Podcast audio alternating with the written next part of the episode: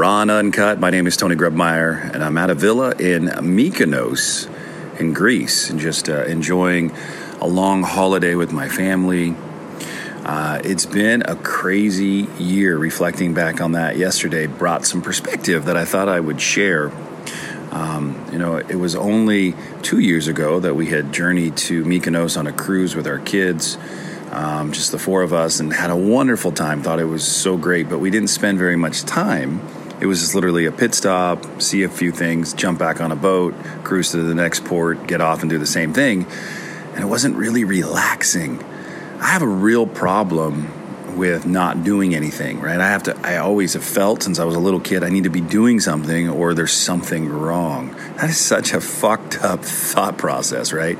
You got to be doing something or there's something wrong. So, in reflecting last night about kind of just the past year, I mean, we've we have had a death in our family. We've had people move into our house and move out of our house. We've had business shifts, we've had personality shifts, we've had financial shifts. And all of these things come back down to one thing your mindset and how you handle these challenges that life seems to throw at you. Now, Here's the perspective that I really want to share. It's not what happens to you, it's what you do about what happens to you that ultimately changes who you are. See, life happens to all of us. Jim Rohn talks about it, right? It's the set of the sail. The same wind blows on us all the wind of opportunity and the wind of disaster.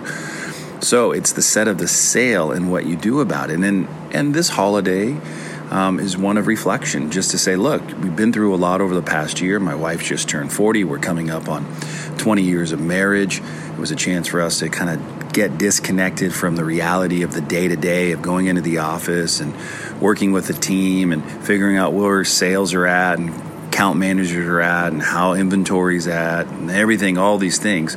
And just say, hey, you know what? Are you having fun? Are you enjoying the journey? Are you enjoying life? Are you enjoying everything that life has to offer?